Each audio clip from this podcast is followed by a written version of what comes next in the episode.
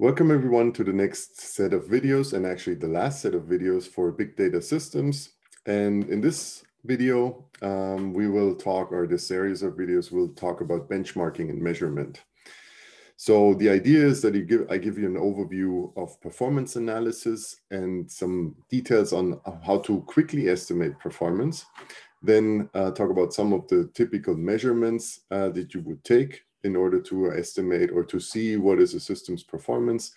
Um, then I'll show you some benchmarks. Uh, first, like a generic benchmark or let's say a um, baseline benchmark in, in terms of uh, data throughput, which is sorting, and then an end-to-end -end, uh, big data benchmark uh, named BigBench. And then I'll talk a bit about fair benchmarking.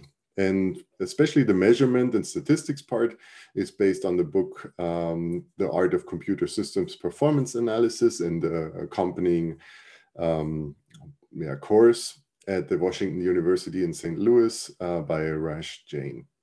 So you can find a lot of more details in the book and in his lecture. So, um, well, uh, the idea is today we'll talk about measurement and uh, and performance analysis. And this is really required on all levels. And this really depends on, on what you're interested in, right? So it doesn't really make sense to do hardware benchmarking if you need to know something about application performance. At the same time, um, application performance really often is not like a direct uh, or yeah, direct measure for hardware performance. So because there we know there's lots of levels in between and lots of things might actually slow down an application independent of the hardware uh, performance.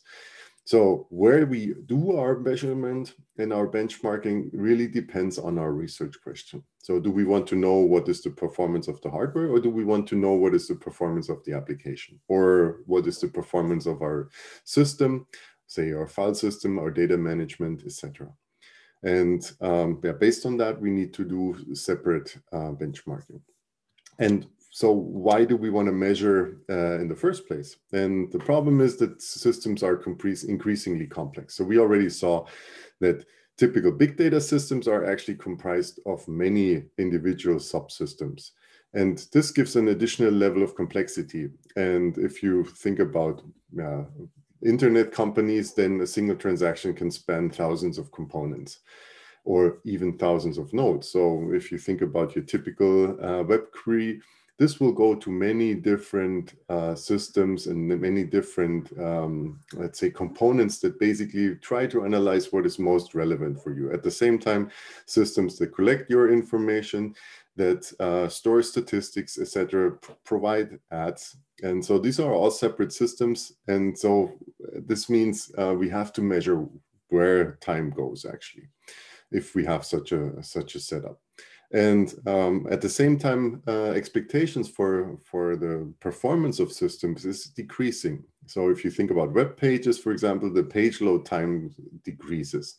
And this has, of course, been going on. So when the internet was young, um, we were willing to wait quite a bit of time in order for a web page to load. But this goes steadily down. And um, these days, if a page takes more than 30, uh, more than three seconds, then typically consumers will leave this page. And that means at the same time, if uh, you have low performance in your systems, this costs a lot of money. And it's not rare, right? So this happens all the time. So I've been collecting some of the things um, some of the websites uh, where I see saw this behavior. And so this can happen anywhere, right? In your mail program, if you book flights, or uh, say, for example, uh, if you want to leave your country. So the last one, the server error, this one was actually the Canada immigration website when Trump was elected. So how do we deal with this? Uh, we have to measure. So we have to basically estimate performance and see what is the performance. Can our system sustain uh, what we require? And well, often you might say, well, I, my system doesn't have millions of users, so this is not really my problem. But say, for example, you're doing data analysis. This is an iterative process, right? So we, we talked about this. Uh, you have feature extraction, parameter tuning, etc. And it's supposed to be interactive. This means if any step is slow, um, then everything will be slow and basically your productivity goes down a lot. Um, so, uh, and at the same time, anything might happen, right? At the same, like you have an interesting website, um, your website is featured on a, a, some kind of social media website gets um, a lot of attention. Then all of a sudden your customers increase by a factor of 10 or you want to measure more things right? You have more instrumentation. Then this also means that all of a sudden everything gets slower. Or um, rather than doing this iterative slow process where you take a long break in between every step or you wait over a day, uh, what if you want to analyze your data in real time? So all of that is basically um, problems where you need to know uh, where does performance go? Where does time go? And for this, we want to measure. So in order to understand the system performance, we typically try uh, to do multiple things, or we can do multiple things. So the first thing is we can do modeling. And a very simple way of doing this is back of the envelope calculation. I'll explain this in a couple of slides uh, next. And um, then, of course, we can do a detailed analytical model. So we can model all of the subsystems, all of the components, and then estimate the performance based on that. At the same time, of course, we can measure, right? So we have an experimental design and we have uh, benchmarks and we measure the individual components, we measure the end-to-end -end system. And uh, furthermore, we can also do simulation. And this is something we don't do as much. That's why I have it grayed out, but it's another way of doing things, especially if we don't really have access to the real um, system, um, to some kind of uh, good model or something um, then we can use emulation or simulation. Say, for example, we want to test something or want to know something about a certain kind of hardware that we don't have yet. So then we need to simulate it. That doesn't exist yet.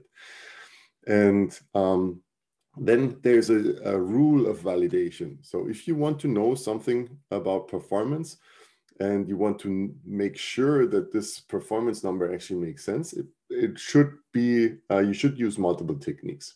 And typically, um, in our case, we do modeling and experimentation uh, in order to validate this. Because often you're not sure what you're actually measuring, right? So it might very easily uh, be the case that you're measuring your, your actual performance analysis tool because it cannot sustain the system or there's some kind of bottleneck that you didn't think of. So that's why you always should also model. At the same time, only modeling won't necessarily give you um, good results because you might just forget something in your model. So you should always um, use two techniques uh, when um, estimating performance or when measuring performance. And uh, so what we often do is we validate measurements with a model. Or uh, we basically validate our model with measurements. So one way would be I do um, I do basic uh, like basic modeling in terms of a back of the envelope calculation, and then I try to measure things with an experimental design. And if there's a large divergence, then I know something is wrong. Um, if the numbers are the same or in the same ballpark, um, then I know, okay, this is uh, this makes sense, right? So then uh, I have higher confidence that my results actually are good. And so with that, we'll first start and uh, in the next video look at back of the envelope calculation.